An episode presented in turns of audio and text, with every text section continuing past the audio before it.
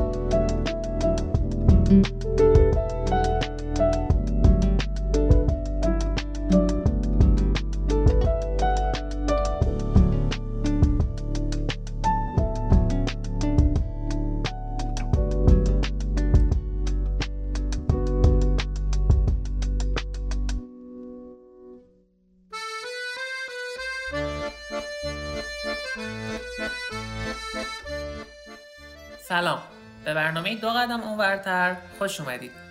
2 قدم اونورتر تریبون تمام رنگین کمونی هایی که صداشون کمتر شنیده شده و مشکلاتشون اونجور که باید و شاید انعکاس پیدا نکرده. توی این برنامه ما به تمام شهرها و روستاهای ایران سفر میکنیم و به بررسی وضعیت دگرباشان توی اون منطقه میپردازیم. با ما توی 2 قدم اونورتر همراه باشید.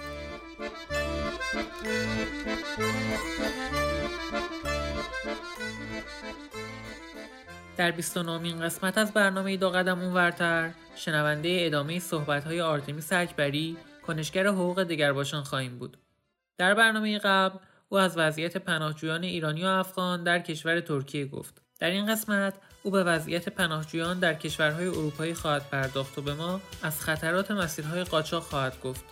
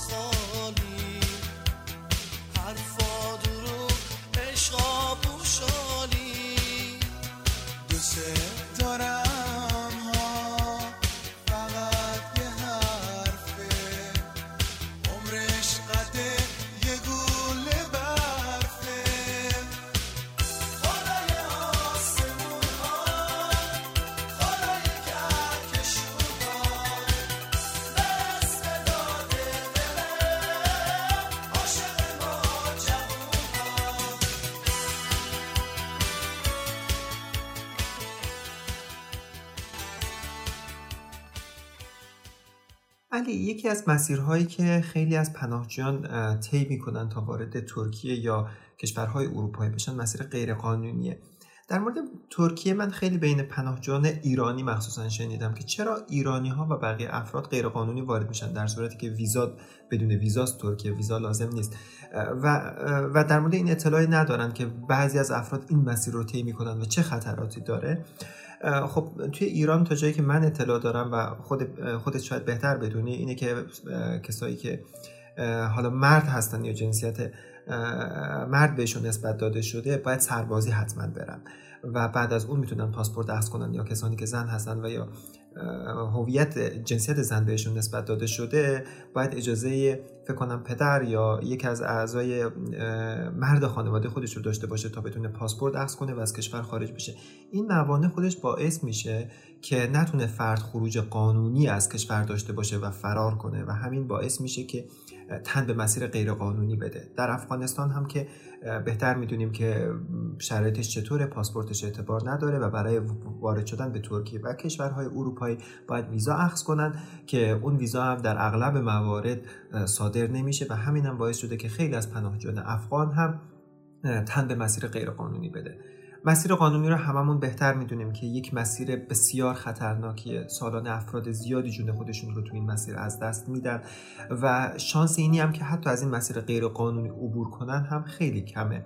همین هفته پیش یا دو هفته پیش بود اگه اشتباه نکنم، سلیمان سویلو وزیر کشور ترکیه گفت که توی سالی که گذشت بیش از 2,600,000 نفر که سعی می‌کردن از طریق مسیر غیرقانونی وارد ترکیه بشن جلوی ورود اونها رو گرفتن و دیپورتشون کردن، یعنی در مرزهای ترکیه.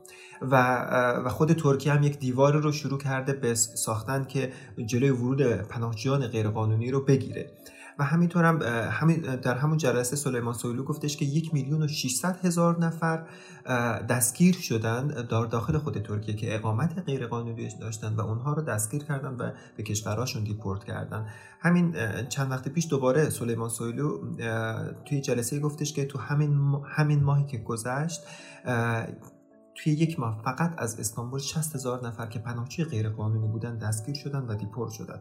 حالا اینکه چرا این افراد اقامت غیرقانونی دارن خب دلایل زیادی داره. اونم اینه که مثلا اداره مهاجرت ترکیه مثل قبل پناهجو رو ثبت نام نمیکنه، از ثبت نام اونها خودداری میکنه که البته اینم بگم که این روند غیرقانونیه و همین ثبت نام نکردنشون، امتناع کردنشون از دادن کیملیک یا همون کارت شناسایی باعث شده اونها اقامت غیرقانونی داشته باشن و اونها رو دیپورت کنه که این واقعا نقض حقوق پناهجویانه.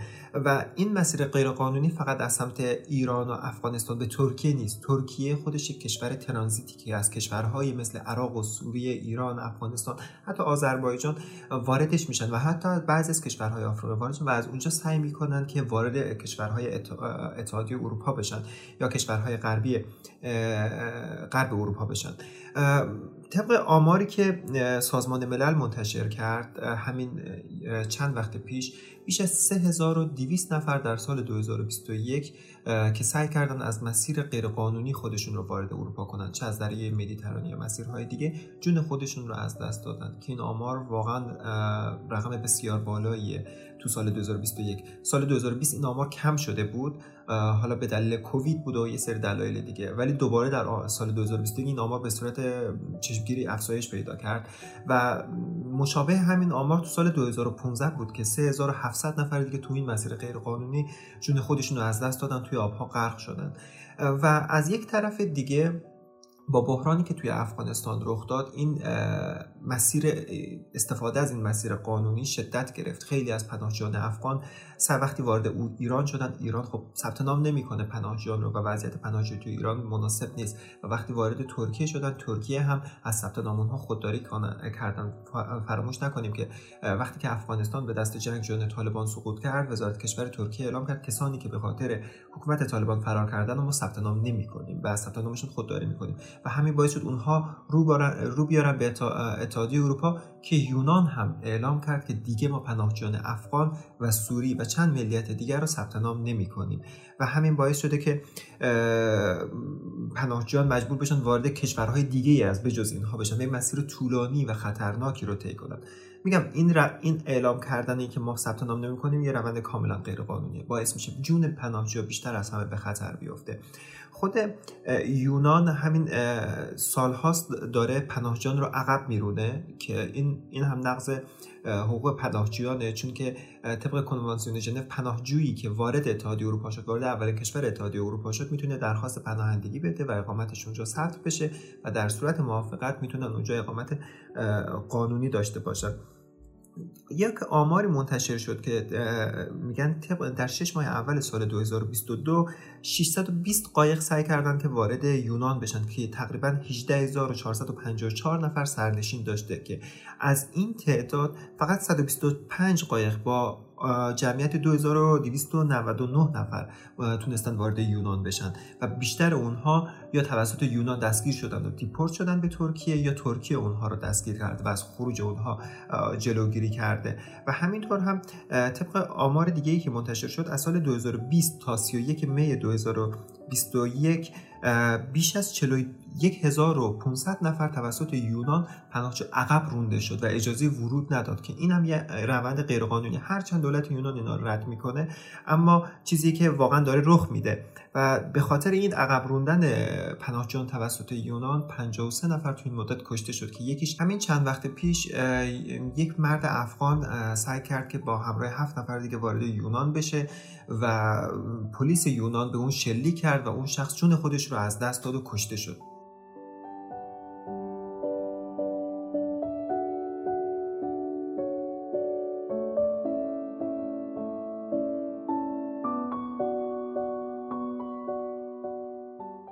آرتمیس، توی صحبت‌هات به کشوری اشاره کردی که می‌دونیم به اندازه ترکیه اگر نه ولی خودش هم سهمی بزرگ در اسکان پناهجویان داره.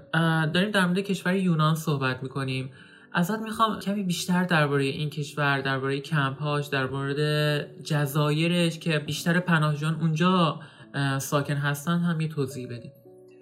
خب یونان یکی از کشورهایی هستن که یک کشوریه که مثل ترکیه دروازه ورود به کشورهای غرب اروپا هستن. حالا یونان هم جزء کشور اتحادیه اروپا هستن و کشور یونان با مشکلات اقتصادی زیادی دست و پنجه نرم میکنن و مشکلات زیادی داخلش هست، برای همین پناهجویان ترجیح میدن که از یونان هم عبور کنن و خودشون رو به کشورهای غربی اتحادیه اروپا برسونن. توی یونان درخواست پناهندگی خیلی تفاوت چندانی با بقیه کشورهای اتحادیه اروپا نداره، اما شرایط زندگی توی اون متفاوته با شرایط زندگی تو کشورهای بقیه اتحادیه اروپا. یونان جزایر زیادی داره، همینجور که خودت گفتی، موریا، لسبوس و جزایر دیگه، که پناهجویانی که سعی میکنن خودشون رو مثلا از ترکیه به صورت غیرقانونی وارد اتحادیه اروپا کنن توی یکی از جزایر خودشون رو میرسونن و این جزایر هم بعضیاشون خیلی به خاک ترکیه نزدیکه، بعضی یه قایقی رو اجاره میکنن یا یه قایق رو میخرن و خودانداز خودشون رو به اون جزایر میرسونن یا با کمک قاچاقبرها به اون جزایر میرسن یا پلیس یونان توی اون جزایر که وقتی قایقشون یا کشتیشون عبور میکنه اونها رو دستگیر میکنن و وارد اونجا میکنن. درخواست پناهندگی توی یونان به این صورته که پناهجویی که وارد خاک یونان میشه یک اداره هست به نام اداره پناهندگی و اونجا درخواست خودش رو ثبت میکنه و اون اداره هم بهش یک کارت صورتی رنگی اگه اشتباه نکنم هنوز هم باشه این بهشون میده که بتونه اقامت قانونی داشته باشه و بعد از مدتی اون رو دعوت میکنن به مصاحبه پناهندگی و از اون شخص مصاحبه پناهندگی میگیرن و توی این مصاحبه پناهندگی دلایل خروجش رو میپرسن، اینکه چرا نمیتونه به کشور خودش برگرده و اگر دلایل محکم و قانع کننده‌ای داشته باشه اینکه چرا پناهنده شده توی یونان به اون اقامت 3 ساله‌ای داده میشه، یعنی پناهندگی گرفته باشه. ولی اگر حمایت فرعی یا سابسیدری پروتکشن بگیره اقامت 1 ساله بهش میدن که سال بعد دوباره بررسی میکنن، اگر اقامتش پروندهش یعنی تغییری ایجاد نشده بود و هنوز تو کشور خودشونش در خطر بود اقامت 2 ساله میده و در نهایت هم هر دو این اقامت منتهی به اقامت دائم و شهروندی میشه، اما سالهای سال زمان میبره. اون کسی هم که پناهندگی دریافت کرده بهش یک تراول داکیومنت یا همون سند سفر داده میشه که میتونه بهش به کشورهای اتحادیه اروپا سفر کنه، 90 روز میتونه تو هر کشور اتحادیه اروپا باشه و حق سفر و اینها هم داره. اما چیزی که یونان رو متفاوت کرده اینه که شرایط پناهندگی اشاره کردم، سخته. اینکه زندگی توی اونها، یونان رو همونطور که پیشتر گفتم مشکلات اقتصادی داره. خیلی از پناهجوهایی که داخل یونان هستن میگن ما کار پیدا نمی‌کنیم. همین چند روز پیش دویچه وله گزارش رو در مورد پناهجویان افغان ساکن یونان منتشر کرد که میگفت یک پارکی توی آتن هست به نام پارک ویکتوریا که داخل اون پناهجویان غیرقانونی مخصوصا افغان‌ها زندگی می‌کنن و توی جای خواب ندارن، غذای کافی ندارن، پول ندارن و تو شرایط بسیار سختی زندگی میکنن.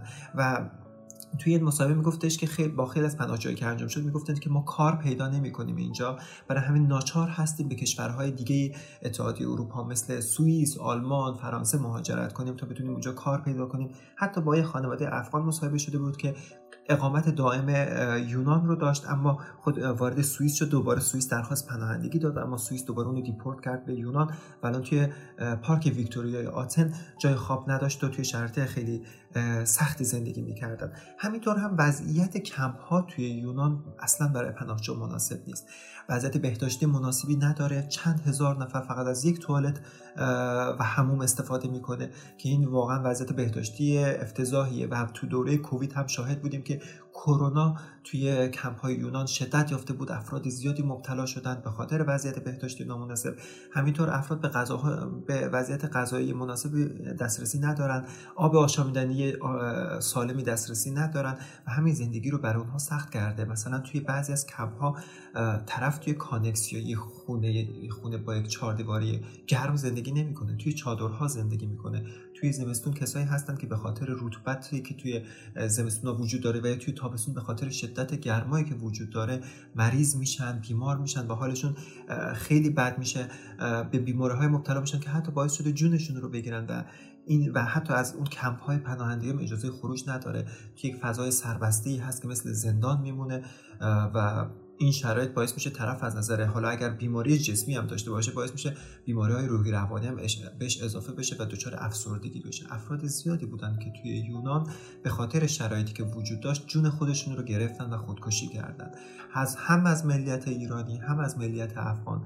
همین چند وقت پیش بود که یک زن افغان سعی کرد خودش رو آتیش بزنه و اونجا بکشه اما خوشبختانه زنده بود. اما پلیس یونان میخواد اون رو به 10 سال زندان محکوم کنه. امروز خبرش منتشر شد به خاطر اینکه اون سعی کرده چادر خودش رو آتیش بزنه و خودش رو بکشه و این واقعا یک تناقضه. شما خب چرا باعث شده اون طرف خودش رو بکشه و الان که زنده مونده اون رو میخواد دوباره به 10 سال زندان محکوم کنید؟ و ما یک برخورد به این مسئله اشاره کنم که ما شاید یک برخورد دوگانه اروپا هم با پناهجویان هستیم. همین الان که من و تو داریم با هم صحبت میکنیم جنگ تهاجم روسیه به اوکراین رخ داده و پناهجویان اوکراینی زیادی سعی میکنن که وارد اروپا بشن و از اونها استقبال هم شد، یعنی به اونها مسکن اعطا داده میشه، کشورهای مختلف از اونها استقبال میکنه، درخواست پناهندگیشون رو ثبت میکنه و به صورت خیلی منسجم و محکم از اونها استقبال شده، جای خواب دارن، حق آموزش، حق کار، حق زندگی دارن و از مرزهای شمالی راحت وارد اتحادیه اروپا میشه. اما من نمیگم این روند اشتباهه، اتفاقا هم این کار باید تقدیر بشه و یک کار انسانی و بشردوستانه هست و باید انجام بشه. اما ما همبستگی با پناهجویان رو به صورت انتخابی، حمایت انتخابی از پناهجویان نمیخوایم. اینکه یک بعضی از پناهجویان رو بگیم آره اینا خوبن، اینا باید وارد اتحادیه اروپا بشن و چون اینها سفیدن، اینها مسیحیان، اینها از اروپایی خودمونن، حق دارن تو اتحادیه اروپا باشن. اما پناهجویان دیگه چون که حالا از ملیت‌های مختلف هستن، رنگ و پوست و نژادشون فرق داره، اونها رو مرزبانی‌های مثل یونان و اسپانیا و ایتالیا از ورود اونها جلوگیری کنه. خب وقتی که ما مسیر رو به روی پناهجوها بستیم و این برخورد دوگانه رو انجام میدیم، این مسیر قاچاق این شدت میگیره، رونق پیدا میکنه.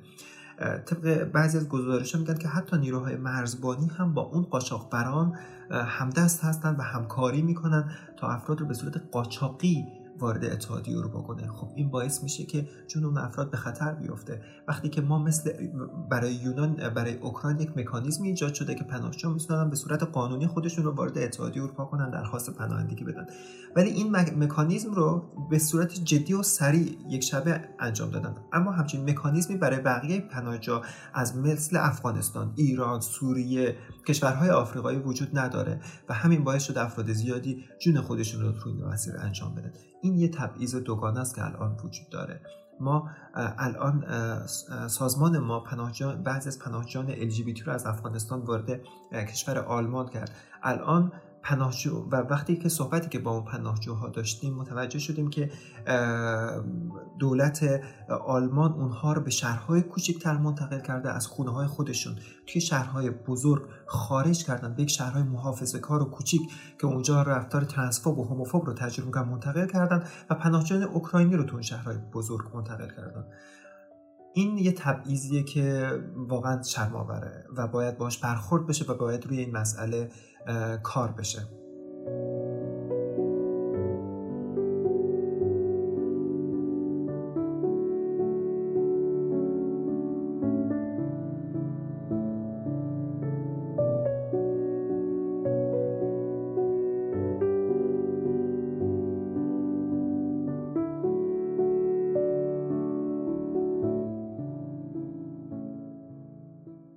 آرتمیس، به این صحبت‌هات به این اشاره کردی که بسیاری از پناهجویان که از یونان تصمیم دارن به کشورهای دیگه اتحادیه اروپا برن، وقتی که به اون کشورها میرسن، اون کشور اونا رو باز میگردونه به مثلا جایی به یونان یا به ایتالیا یا به جایی که اولین بار قدم گذاشتن توی اون کشور. میخوام بدونم که دلیل این کار چیه و بنا به کدوم قانون و بنا به کدوم دلیل اینها بازگردونده میشن به جایی که برای بار اول بهش قدم گذاشتن در اتحادیه اروپا. سوال خیلی خوبی بود. درسته که پناهجوها حق دارن تو کشورهای اتحادیه اروپا درخواست پناهندگی بدن، اما توی اتحادیه اروپا یک قانونی وجود داره به نام قانون دوبلین که الان دوبلین 1 بود، 2 بود و الان قانون دوبلین 3 وجود داره. طبق این قانون پناهجو موظفه که به اولین کشوری که وارد شده درخواست پناهندگی بده یا اینکه کشوری که ازش ویزا دریافت کرده درخواست پناهندگی بده، حتی اگه ویزاش ترانزیتی بوده توی یکی از کشورهای ترانزیت توقف داشته و اونجا باید درخواست پناهندگی بده. و الان مثلا اگر طرف ویزای کشور مثلا بلغارستان رو گرفته و از اونجا وارد آلمان شده، دوباره پس به بلغارستان فرستاده میشه و میگه توی بلغارستان. اگه ویزای مثلا چک رو گرفته و دوباره رفته توی مثلا اتریش درخواست پناهندگی داده، دوباره به چک برگردونده میشه. و حتی اگر از طریق مسیر غیرقانونی وارد شده باشه، مثلا از یونان، ایتالیا، صربستان، بلغارستان، این کشورها وارد شده دوباره به همین کشورها دیپورت میشن. قانون دوبلین میگه که تو اولین کشور امن اتحادیه اروپا که رسیدی باید درخواست پناهندگی بدی، چون دلیلی نداره یک کشور امن رو عبور کنی و به جای دیگه برسی. البته یک سری شرایط هم هست که میشه این قانون دوبلین اعمال نشه. مثلا اگر شخص زیر سن قانونی باشه، پدر بزرگ، مادر بزرگ، عمه، خاله، دایی، پدر، برادر، خواهر داشته باشه توی یکی از کشورهای بقیه اتحادیه اروپا، به اونجا میتونه بره و اونجا هم درخواست پناهندگی و پروندهش اونجا بررسی میشه، چون طرف یک سرپرست قانونی نیاز داره وقتی زیر سن هست. و اگه بالای سن قانونی باشه، اگر همسر و فرزندانی توی یکی از کشورهای دیگه اتحادیه اروپا داشته باشم، میتونه به اون کشورها بره و درخواست پناهندگی بشه. برای LGBT ها هم لازم نیست حتما همسر قانونی باشه. اگر یک شریک زندگی داشته باشه که حالا به خاطر شرایطی که توی کشورهای ما وجود داره و نمیتونه اون نوع رابطهشون رو ثبت قانونی کنن، اونها هم به رسمیت شناخته میشه و اشکالی نداره و میتونن برن. از طریق این قانون هم وارد این دوبلین بهشون اعمال نمیشه و میتونن زندگی کنن.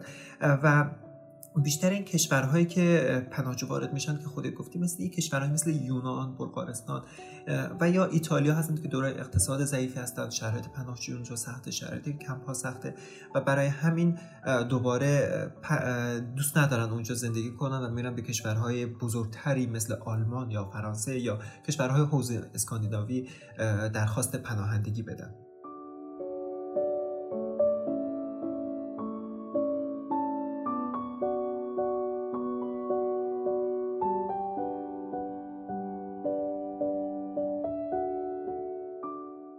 خبرهای خوبی از سمت بریتانیا نمیاد. دولت بریتانیا تصمیم داره تا پناهجویان رو برای بررسی پرونده هاشون موقتاً به کشور رواندا بفرسته. مشابه کاری که دولت استرالیا قبلتر انجام داد. من اصلا میخوام اینجا کمی توضیح بدید درباره اینکه چرا دولت بریتانیا تصمیم گرفته همچین کاری رو بکنه. آیا قانوناً میتونه این کار رو بکنه و آیا تا به حال گروهی از پناهجویان به اونجا فرستاده شدن یا نه؟ خب این چیزی که توضیح دادی و گفتی که دولت بریتانیا میخواد پناهجویانی که به صورت غیرقانونی وارد خاک بریتانیا شدن رو بفرستند به کشور رواندا یک اقدام کاملا غیرقانونیه و واقعا شرم‌آوره که کشوری مثل بریتانیا همچین تصمیمی رو اتخاذ کنه که نقض حقوق پناهجویانه. در توجیه این عمل غیرقانونی خودشون گفتن که ما با این کار میخوایم که جلوی مهاجرت غیرقانونی رو بگیریم، اما طبق صحبت که خیلی از پناهجویان که داخل فرانسه داشت تو کاله منتظر بود گفتن که حتی اگر ما رو باز به رواندا بفرستن باز ما میریم و اونجا زندگی میکنیم، میریم و اونجا حاضریم بریم. خب این پس این نشون میده که حتی با وجود همچین تصمیم جلوی مهاجرت غیرقانونی گرفته نمیشه و اینم باید در نظر بگیریم که رواندا کشور امنی برای پناهجویان نیست. برای پناهجویان LGBT یک کشور بسیار خطرناکیه. پناهجویان چند سال پیش رفتن تظاهرات کردن در داخل رواندا و اونجا حتی چند نفر از پناهجویان با شلیک پلیس رواندا کشته شدن. بیش از 50% مردم رواندا خودشون به آب آشامیدنی دسترسی ندارن و این واقعا شرم‌آور برای بریتانیا که همچین کاری انجام بده.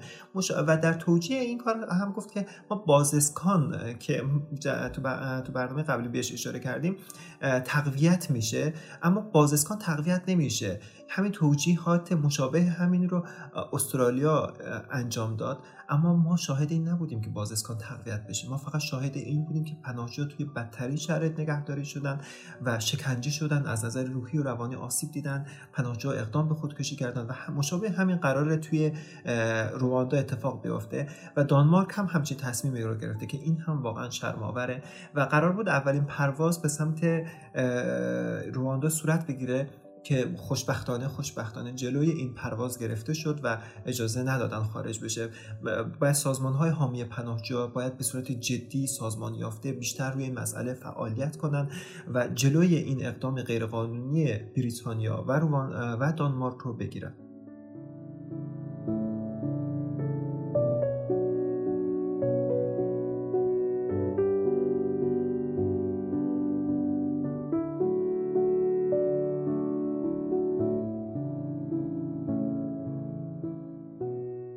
در روزهای گذشته ما روز جهانی پناهندگان رو داشتیم. می‌دونیم که خیلی از بچه‌های کویر در کشورهای مثل ترکیه، یونان پناهنده هستن، پناهجو هستن و شرایط خوبی رو شاید پشت سر نگذارن. من ازت میخوام اگر پیامی، اگر حرفی برای اونها داری، از همین تریبون باشون صحبت کن. خب اول از همه هممون میدونیم که مهاجرت واقعا سخته. افراد خیلی از چیزهای خودشون رو از دست میدن، اما پناهندگی با مهاجرت فرق داره و خود من معتقدم که پناهندگی سخت‌تر از مهاجرته. من میدونم خیلی از بچهای LGBT الان توی ترکیه، یونان، پاکستان، ایران توی شرط بسیار سختی زندگی میکنن. همش توی یک برزخی از بلا تکلیفی هستن و نمیدونن که توی آینده چه اتفاقی برای اونها میفته و توی ناامید کننده ترین شرایط زندگی میکنن و همین شرایط سخت باعث شده که اونها تن به مسیر غیرقانونی و قاچاق بدن و به کشورهای دیگه سفر کنن. اما پیام من اینه که میدونم شرایطتون خیلی سخته، توی شرایط سختی زندگی میکنید. اول از همه امید خودتون رو از دست ندید. بدونید که تنها نیستید و ما تمام تلاشمون رو میکنیم که بهتون کمک کنیم. و دوم اینه که سعی کنید که از طریق مسیر غیرقانونی خارج نشید. من این روزها خیلی شاهدم که بچه‌های پناهجوی LGBT سعی میکنن در یک مسیر تن به مسیر غیرقانونی بدن و به کشورهای دیگه منتقل بشن، اما همین تصمیم اشتباه باعث دستگیری و دیپورتشون شده و جونشون بیشتر به خطر افتاده و یا خیلی دچار حوادثی شده که از نظر روحی و روانی و جسمی آسیب دیدن. من توصیه میکنم تن به این مسیر ندید و امیدتون رو از دست ندید. امیدوارم روزی برسه که شرایط برای همه درست بشه و مجبور نباشیم که کشورهای خودمون رو ترک کنیم.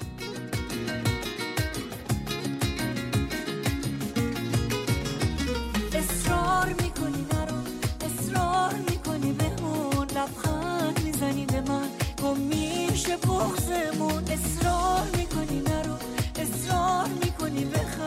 اصرار میکنی یه بار چشمای شبو ببند اصرار میکنی من ناز میکنم توی هوای تو پرواز میکنم اصرار میکنی من ناز میکنم توی هوای تو پرواز میکنم آرزوم شب بسوزه دنیا دلگیر نشه واسه لبخند منو تو لحظه ای دیر نشه توی مرز بغض و بارو سر رو شونه هم بذار گر میگیرم وقتی میگی دیگه تنهام نذار دیگه تنهام نذار اصرار میکنی نرو اصرار میکنی بهمون نبخند میزنی به من گم میشه بغضمون اصرار میکنی نرو اصرار میکنی بخند اصرار میکنی یه بار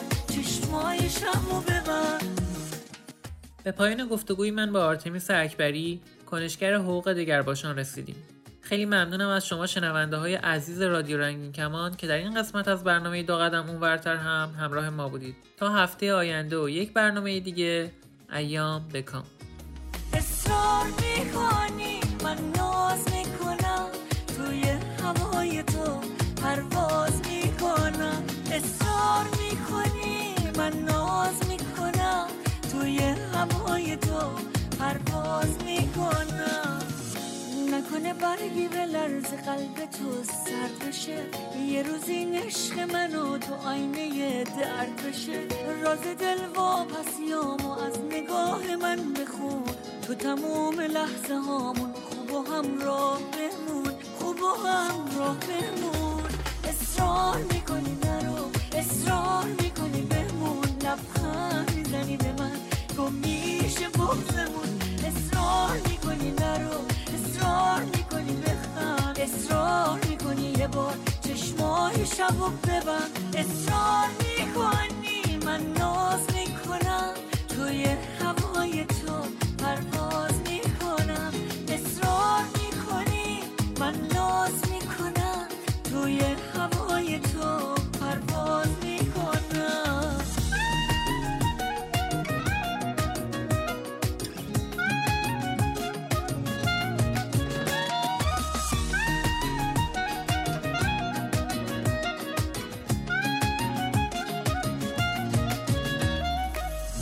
تو شبیه رویاهامی دیگه دلتنگ نشو زندگیم هنوز قشنگ سرد و بیرنگ نشو نمیخوام که گم بمونم توی دنیای خودم تو پناه آخرم باش اگه بی تاب شدم اگه بی تاب شدم اصرار میکنی نرو اصرار میکنی بهمون لبخند میزنی به من گم میشه بغضمون اصرار میکنی نرو اصرار میکنی بخند اصرار میکنی یه بار چشمای شبو ببند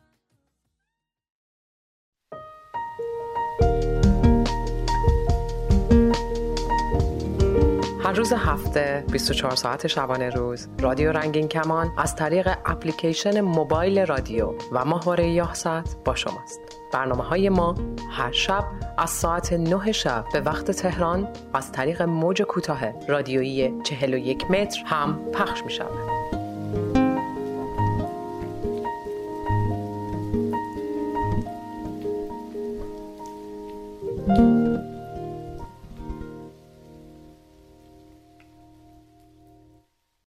کیوکاس تقدیم می‌کند. نمایش صوتی مغازه خودکشی. نویسنده ژان تولی.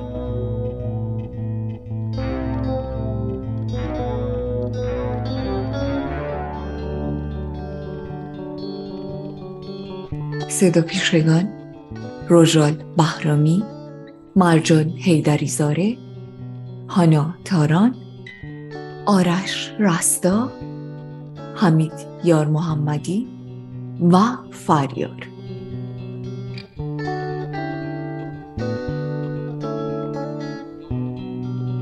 تهیه کننده هانا تاران.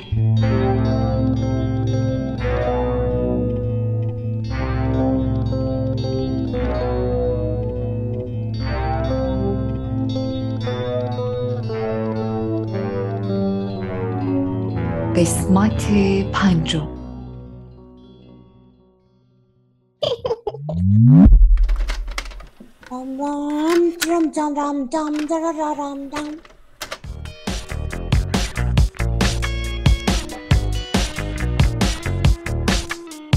مشتریان افسرده در حال خارج شدن از مغازه زمزمه می‌کردند. رام رام دی رام دی رام رام رام رام دی رام رام. حالا تمام لامپ‌های مهتابی مغازه مثل نورافکن‌های کلوب رقص کردکوبین روشن و خاموش می‌شدند. آلن، اون آهنگ رو خاموش می‌کنی یا نه؟ مادر با صدای بلند داد زد. ولی پسر کوچکش در طبقه بالا نمیتوانست صدای او را از بین هیاهوی زیر و بم موسیقی بشنود. لوکریس بیخیال بطری‌هایی شد که گرفته بودشان، پس رهایشان کرد و به سوی آلن رفت.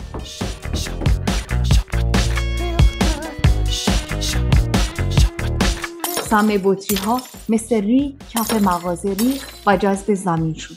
خوبه، حداقل از شر موش‌ها خلاص میشی. هنگامی که از پله‌ها بالا میرفت، از اینکه چنین فکری به سرش زده تعجب کرد. وارد اتاق آلن شد.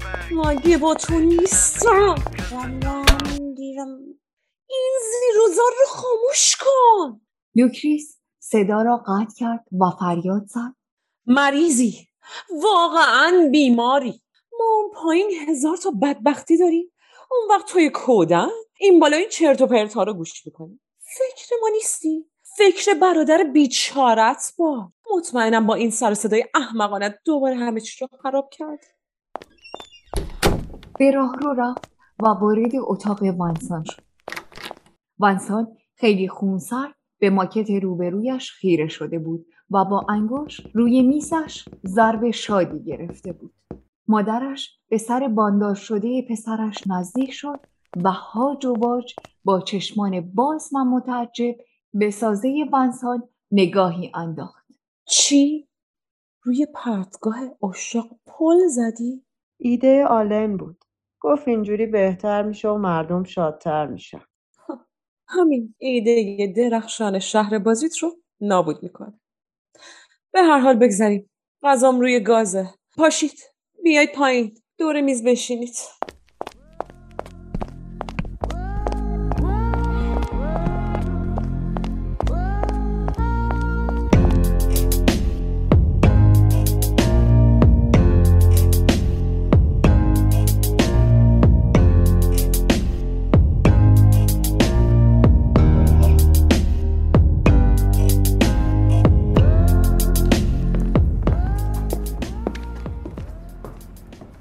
میشیما کرکره فلزی مغازه رو پایین کشید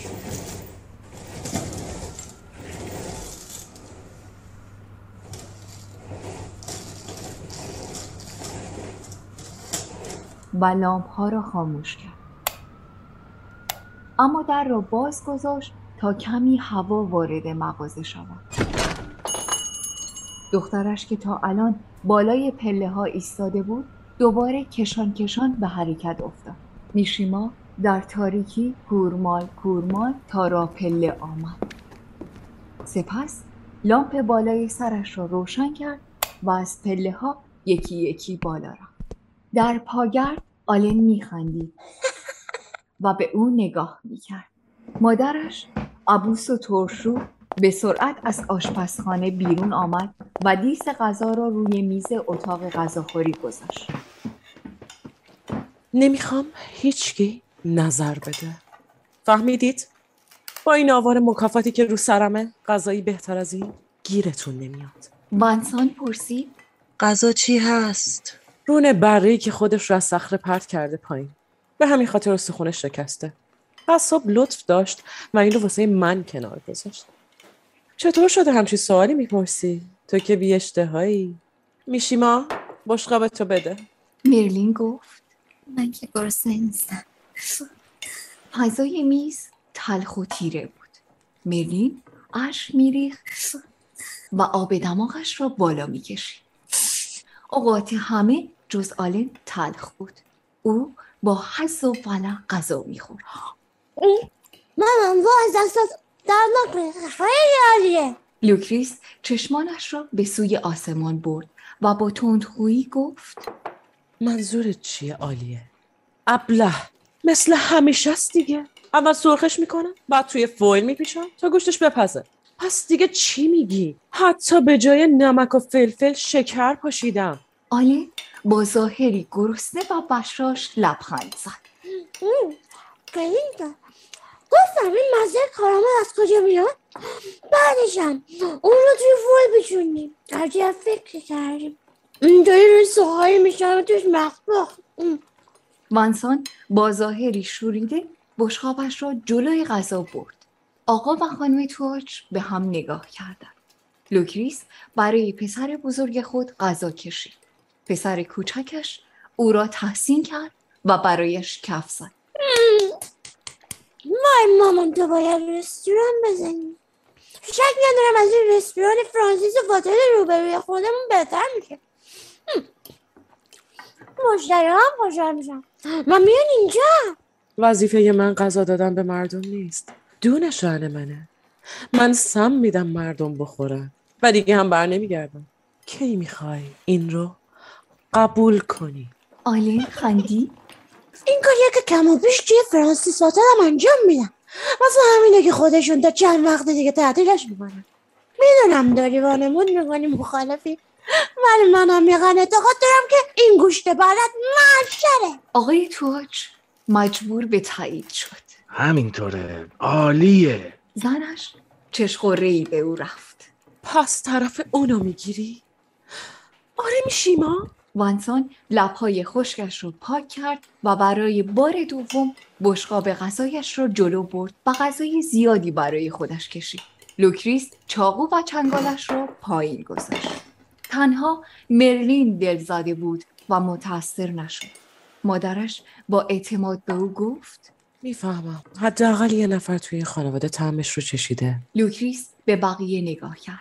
دختر گناه که نکرده، فقط حیف بزاق دهنش. دختر مطلعی روی بشقابش به حقیق افتاد. وای وای. لوکریس نگاه ملامتبار شوهرش رو دید و نالان گفت چیه؟ مگه چی گفتم؟ وای مامان بابا، من حتی نمیتونم پسری رو که عاشقشم رو ببوسم چون میکشمش. میشیما پرسی؟ اسمش ارنسته، مثل همینگوی. ظاهرا مادر ارنست همینگوی اسلحه مدل اسمیت و وسن رو با یک کیک شکلاتی برای پسرش فرستاده بوده که همینگوی با همون اسلحه خودکشی میکنه. پدرش قبلا با اسلحه خودش رو کشته بود و نوه دختریش هم توی 35مین سال مرگ همینگوی خودکشی میکنه. اسمش مارگو بود، اسم شراب مورد علاقه همینگوی. دختر الکلی شد و همه چیزش رو نابود کرد. جالبه مگه نه؟ این بار نوبت لوکریس بود که به شوهرش چشم قره برود. بسیار خوب، شایدم نه. درسته که بوسه مرگ داشتن تا حدی مصیبته. لعنتی پسر خوبی بود که میتونست نوه های خوشگلی به همون بده.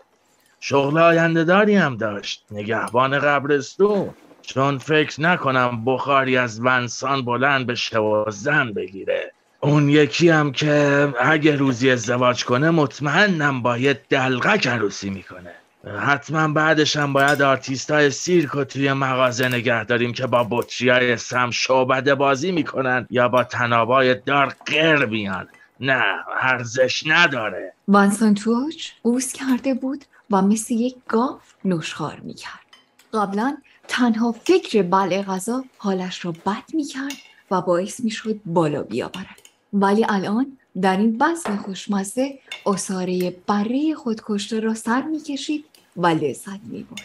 کنار آلین نشسته بود و با دهان پر از او پرسید راستی قبل از دیرامدام باید 3 بار بگیم رام رام رام؟ برادرش پاسخ داد نه 2 بار رام رام دیرام دام. لوکریس که روبروی وانسان نشسته بود هاج و واج به پسرهایش نگاه میکرد که به وصف خواهرشان بی تفاوت بودند. آله با تکه نان ظرفش را پاک کرد و رو به مادرش گفت داشتم فکر میکردم اگه میشد چند تا موزم توش حلقه حلقه کرد و کمی چاشنی و سرکه قاطش کرد وای چی میشد؟ لوکریس در فکر فرو رفت و با تأسف نالید آخه ما چرا این بچه رو به دنیا آوردیم؟ سمت چپ او روبروی آله مرلین نشسته بود. او دوباره گریه را از سر گرفت و مادرش را سرزنش کرد. من چی مامان؟ چرا ازم خواستید که مثل مار زنگی مرگ توی دهنم داشته باشم؟ اصلا فکر آیندم بودین شما؟ آقای تواج سر میز نشسته بود. کمی افسوس خورد و گفت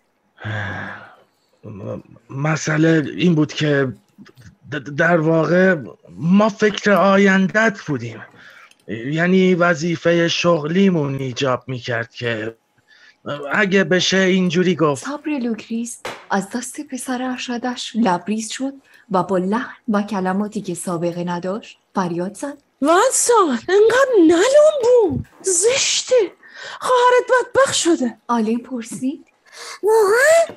آقا چرا؟ میشیما به چاقوی بلندی که برای بریدن گوش استفاده میشد نگاهی انداخت، سپس آن را روی سینه آلن گذاشت، دقیقاً همون جایی که برای فرو بردن شمشیر در مراسم هاراکیری میگذارند. حس وحشیانه‌ای بر او غلبه میکرد ولی خودش را کنترل کرد و با صدای خوش و بی‌رمق به آلن یادآوری کرد چون دیگه بزرگ شده و اینکه خواهرت زهر توی بدنش داره. آلین زیر لب خنده‌ای کرد نه خیلی نداره، موقع جشن تولد من رفتم سر یخچال و چرکاب توی سرنگ رو با محلول گلوکوز، همونی که وقتی ونسا خیلی ضعیف میشه دکترش بهش تزریق میکنه عوض کردم. پس نگران نباشی. ناگهان سکوت مرگباری بر فضا حاکم شد و این فرصتی به ما میدهد که توصیفی از اتاق غذاخوری بکنیم.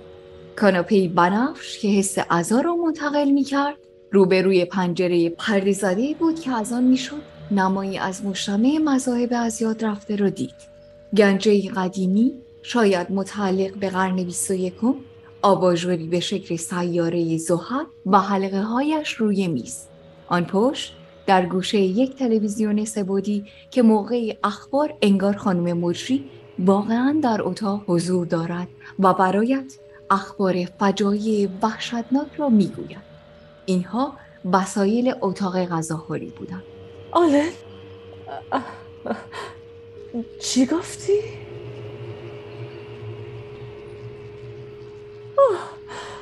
منسون تو خبر داشتی؟ فرزند ارشد خانواده تواج دهانش را با دستمال پاک کرد و آروغی زد. آره. پدر و مادرشان میخکوب شده بودند. لوکریس یاد لحظه ای افتاد که به اشتباه کمی از سم پری شنی را بو کرده بود. حال الانش مثل آن لحظه بود. فکر کرد الان است که قش کنند. مرلین هنوز در شوک بود و درست متوجه نشده بود. یه بار دیگه بگو چی گفتی؟ میشیما نفسش سنگین شده بود و به سختی بالا می آمد. ناگهان همچون رعد ابری مملو از باران اسیدی به قرش در آمد. مرلین تو میتونی بری پیش نگهبان قبرستونت، بوسهات بی‌ضررند و بدون اینکه بفهمیم مشتریامونو گول زدیم. صدای میشیما بم شد و همش به خاطر این دوتا موجود پست که برق از چشمانش میبارید تو رو دل خوشکنک و بی اثر کردن. زبانش مثل رعد توی دهانش در هم میپیچید. همچین عملی، اونم از یه تواج. شماها مایه شرم خاندانید. 10 نسل پشت ما خودکشی کردن و هیچ وقت همچین ننگی ندیده بودن. واقعا باعث خجالتید. تا ونسان امیدم به تو بود، تو هم مثل دوست جولیوس سزار بروتوس بهش خیانت کردی، به خودت اجازه دادی تحت تاثیر این پسر بدجنس و ناباب قرار بگیری، ای بچه پست فطرت. خانمی توچ که بر اعصاب خود مسلط شده بود مداخله کرد. بس عیب نداره میشیما، چرا همه چی رو با هم قاطی میکنی؟ اما شوهرش از جا پرید و پنجه های بزرگش را به سمت گردن آلین برد. آلین خندان و شنگول به سمت راهرو پا به فرار گذاشت و پدرش دنبالش افتاد. مرلین هم میز را ترک کرد و پی برادر کوچکش دوید. هر دو آلین را تعقیب می‌کردند. میشیما برای خفه کردنش، مرلین برای به آغوش کشیدنش. مادرش که هنوز نتوانسته بود ماجرا را حس کند، التماس کرد. مرلین، اگه برادرتو دوست داری نبوسش. منسان روبروی او نشسته بود و به او یادآوری کرد. مامان نترس، به جای سم گلوکوز شیرین تو رگ‌هاشه. ای وای، آره پس من برم تا اونو نکشته.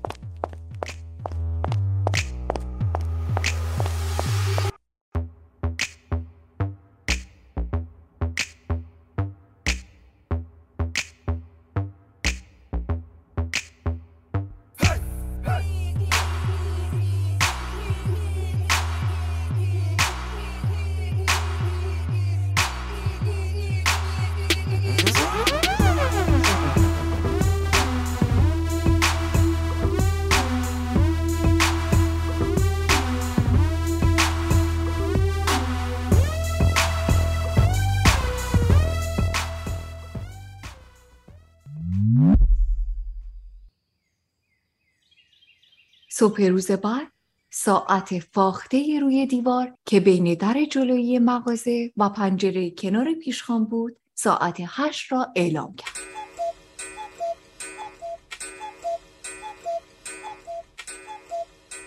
بالای صفحه لعابی ساعت اسکلتی که با چوب لیمو ساخته شده بود با ردای سفید و داس در دست بیرون آمد و خواند.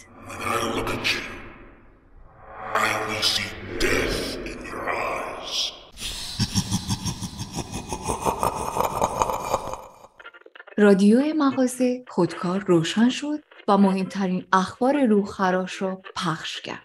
لوکریس با پیشبند و ماسک گاز سمهایی را که دیروز بر زمین ریخته شده بود آب می گرفت و می شست.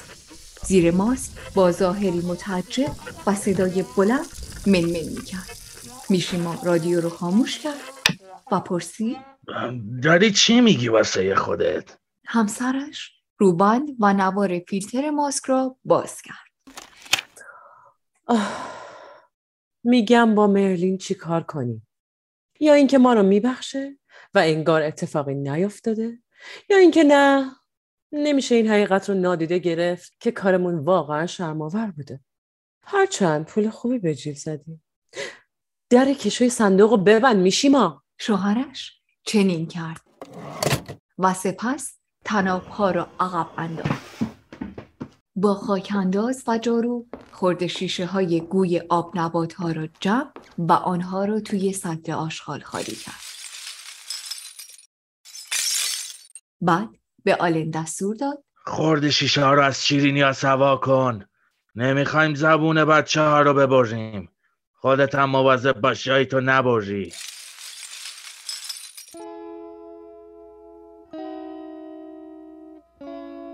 مرلین لباس کارش را پوشیده بود، لباس نازک و یقه باز که به تنش چسبیده بود. روی پله تابلوهای سیب تورین را به دیوار می چسباند. دستانش را که بالا می برد به طرز جذابی قوس‌های برجسته و بی‌نظیر بدنش نمایان می شد.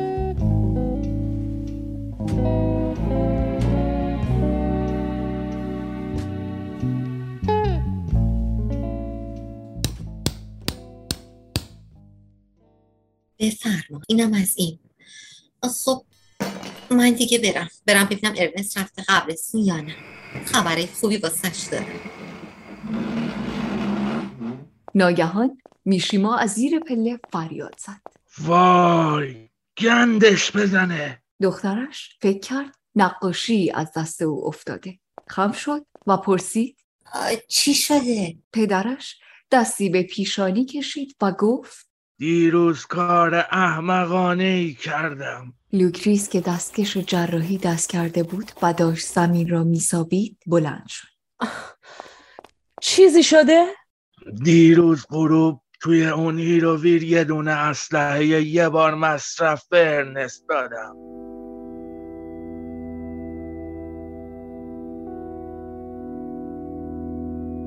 چی؟ خانم تواچ بهتش زد و پاهای مرلین شل شد و از بالای پله روی زمین سر خورد.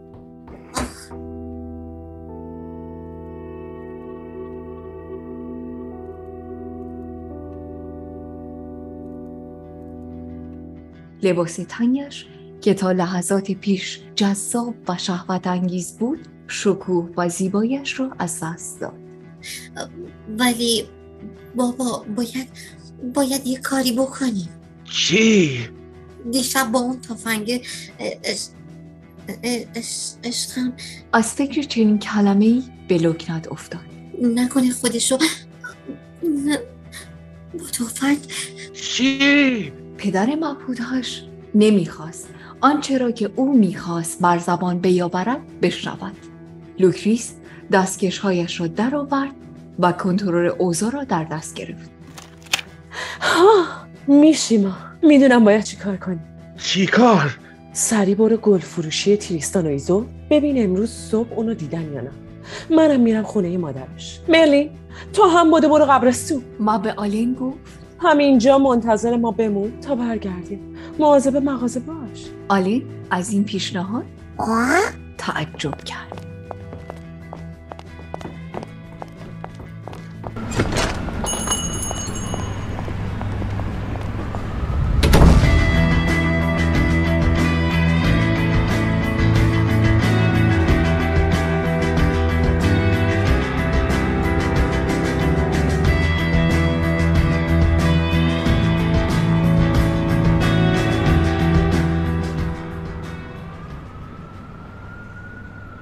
حدود ساعت 9 لوکریس و میشیما با هم از در پشتی به مکان مقدس قدیمی برگشتند که الان به مغازه خودکشی بدل شده بود.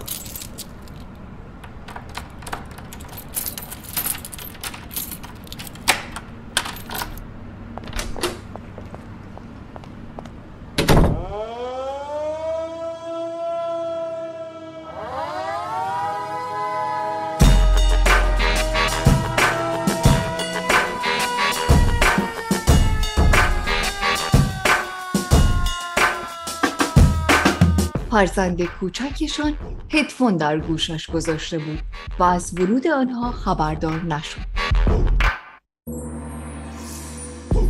وزوز موسیقی حاکی از آهنگی شاد و امید بخش بود و آلن با هایهو آهنگ را همراهی می‌کرد و می‌خواند. سخت نیست که شاد باشید، آخ سخت نیست که شاد باشید. پسرک با موهای فر و طلایی‌اش روبروی پنجره ایستاده بود و با انگشتان دست چپش به ضرب آهنگ بشکن می‌زد و با دست راستش از گوی شیرینی شانسی یک آبنبات چوبی برمی‌داشت. خوب به آن نگاه می‌کرد، سپس آن را داخل سطل لوکریس می‌انداخت، جایی که میان مایعات سمی حل می‌شد. شاد باشی لای لای لای لای لا لا لا لا لا لا لا لا لا. میشیما در گوش لوکریس گفت داره چی کار میکنه؟ او جواب داد داره میبینه کدومشون سیانور داره که دورشون بندازه. ای پدر. خانم تواچ دستش را جلوی دهان شوهرش گرفت. میشیما در این وقت جفتکی انداخت که به تنابهای قفسه جلویش برخورد کرد و تلپی روی زمین افتاد. آلن که همچنان روبروی پنجره ایستاده بود برگشت با چهره‌ای ککمکی و بچگانه یکی از گوشی‌ها را از گوشش درآورد و متوجه طناب روی زمین شد. از پنجره دور شد و آوازخوان به سوی قفسه رفت و یک تیغ برداشت. طناب را بلند کرد و شروع کرد به بریدن رشته‌های آن.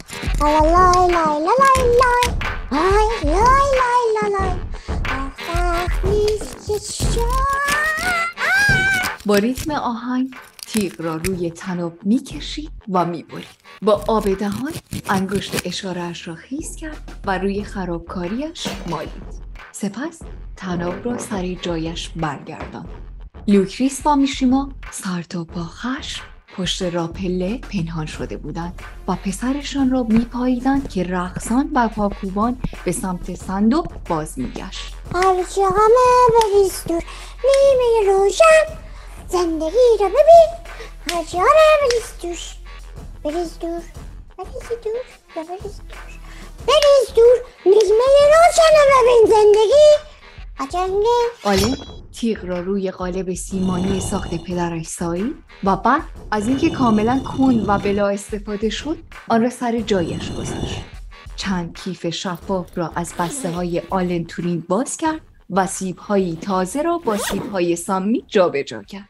میشیما پچ‌پچ کرد. اونا را از کجا گیر آورده؟ از سبد میوه توی اتاق غذاخوری. امیدوارم این سیبای سامی رو جای سالما نذاره.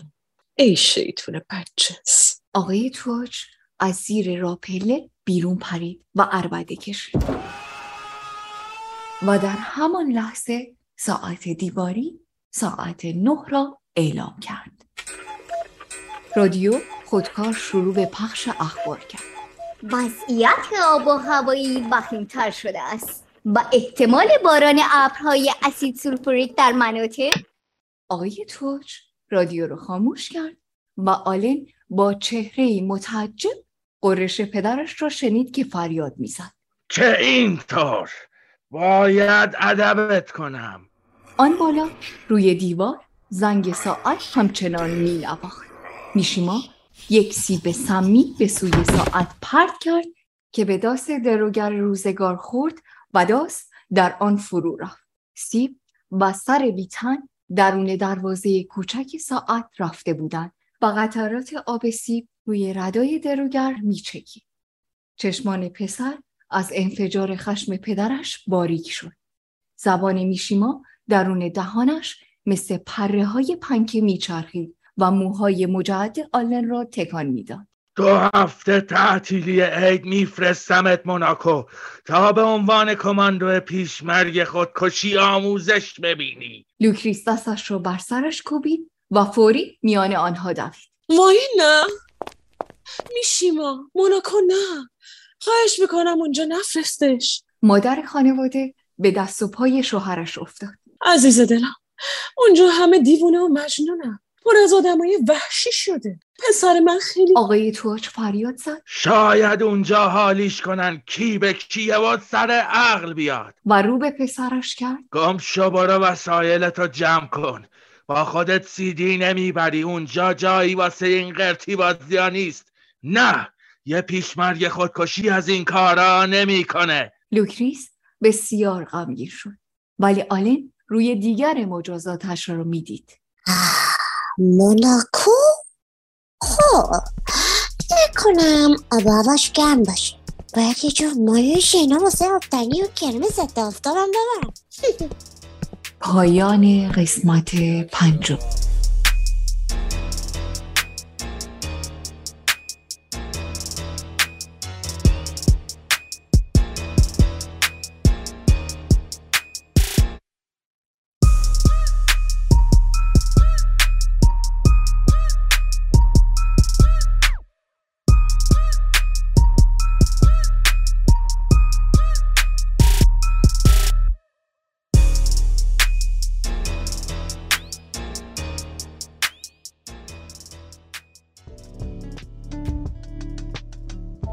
برای تماس با رادیو به شیوه امن از طریق اپلیکیشن های سیگنال یا واتساپ با ما تماس بگیرید. شماره ما 2044 77 25 891 667 یا از طریق شناسه ما در تلگرام برای ما پیام بفرستید. شناسه ما در تلگرام @رادیو رنگین کمان.